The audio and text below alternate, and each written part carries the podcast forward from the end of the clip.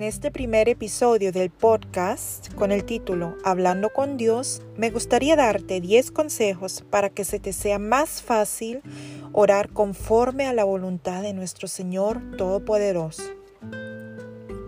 Número 1.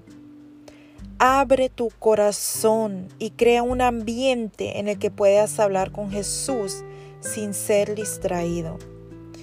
Si quizás tienes en este momento una ventana abierta, escuchas a los vecinos y a los perritos, entonces cierra tu ventana, ve a tu lugar secreto y cierra la puerta detrás de ti. Elimina toda distracción, por ejemplo, teléfonos prendidos, teléfonos que en cada momento puedan vibrar por causa de una llamada. Si tienes niños pequeños, pídele a tu esposo o a tu mamita que cuide por un momento de los niños o ve a tu lugar secreto cuando los niños estén descansando. Importante es que te sientas bien y que disfrutes a solas ese momento divino entre ti y nuestro Señor amado. Número 2. Comienza tu oración con una alabanza. Alaba al Señor, dile cuánto lo amas. Dile que Él es maravilloso, todopoderoso, bondadoso, que Él es justo y fiel, que Él es el Rey de Reyes y que Él es el único, que Él es el Dios que lo imposible lo hace posible. Alaba al Señor porque esto es, esto es lo que alegra a nuestro Todopoderoso y que nos ayuda a acercarnos más a Él.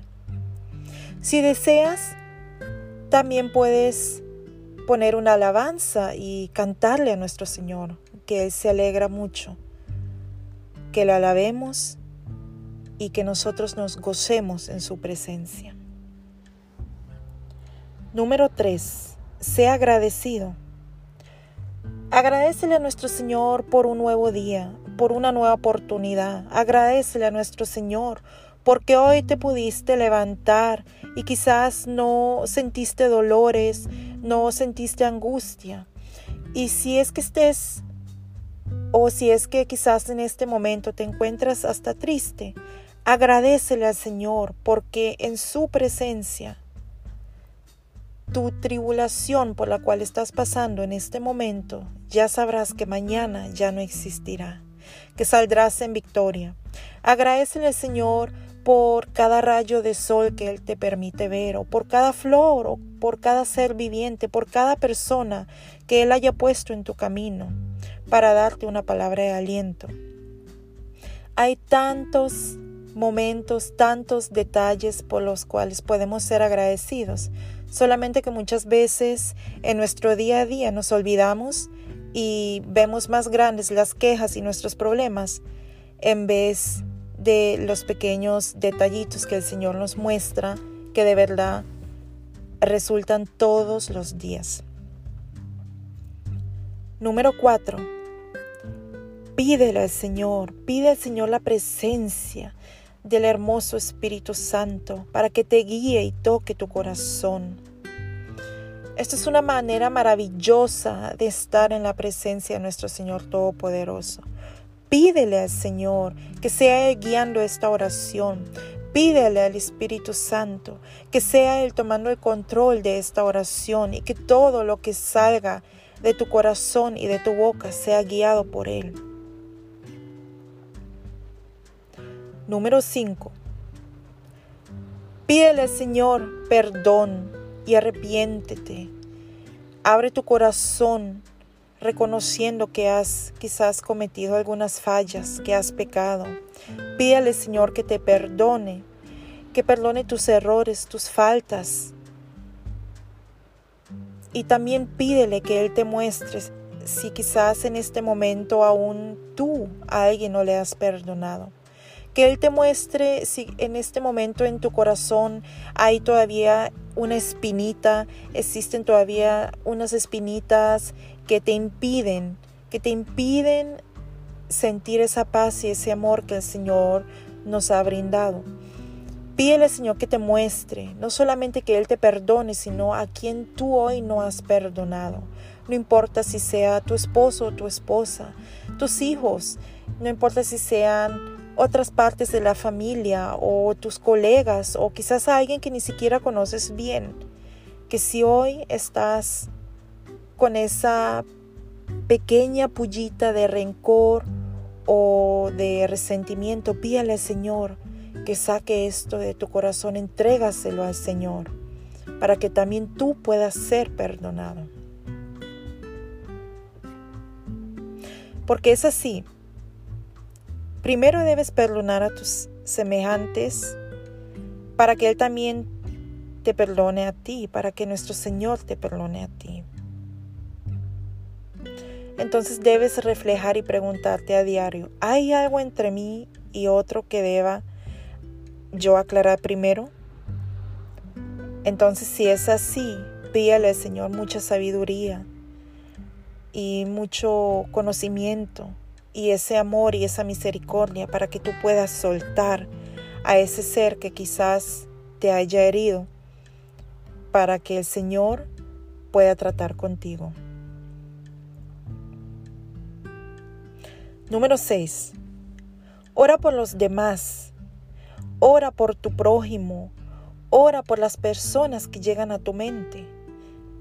Ora por tu familia, ora por también en este momento por tu esposa, por tu esposo, ora por tu hijo, por tu hija, ora por tu suegra, por tu suegro, ora por tus vecinos, ora por tus colegas, ora por esos seres queridos, ese prójimo que cruzará tu camino hoy en este día.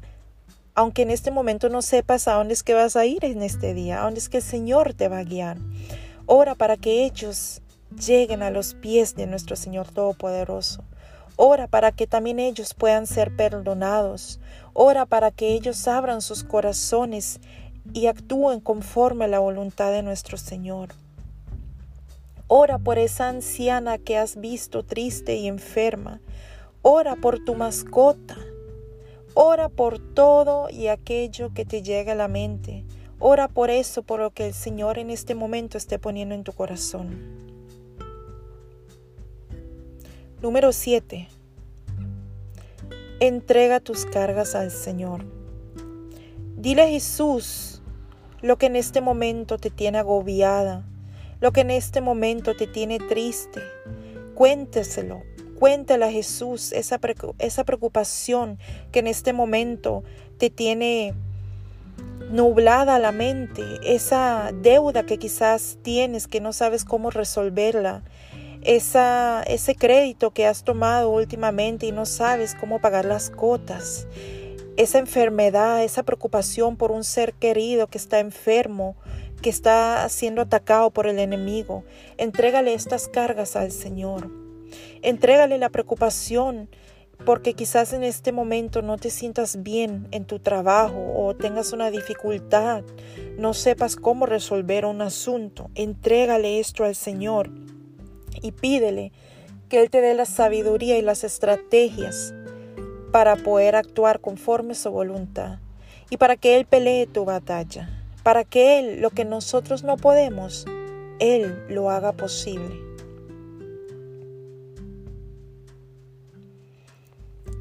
Número 8.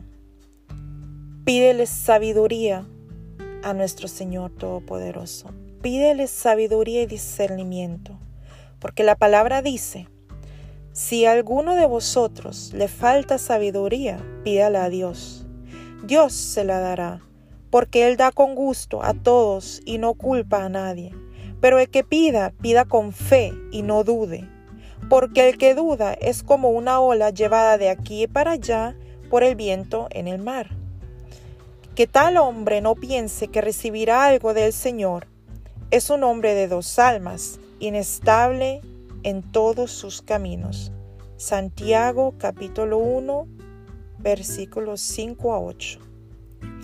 Si no entiendes las palabras que están escritas en ese libro hermoso enviado por Dios, la Biblia, Deja que el Espíritu Santo te inspire, Él te guiará.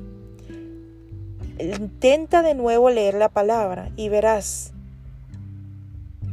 que el Señor te llenará de sabiduría y te dará las respuestas que estás buscando por las preguntas que has hecho. Pídele al Señor que te ayude a entender no solamente a tu prójimo y lo que está sucediendo a tu alrededor, sino también lo que Él te revela. Número 9. Cubre, a tu familia con la sangre preciosa de Jesús de Nazaret.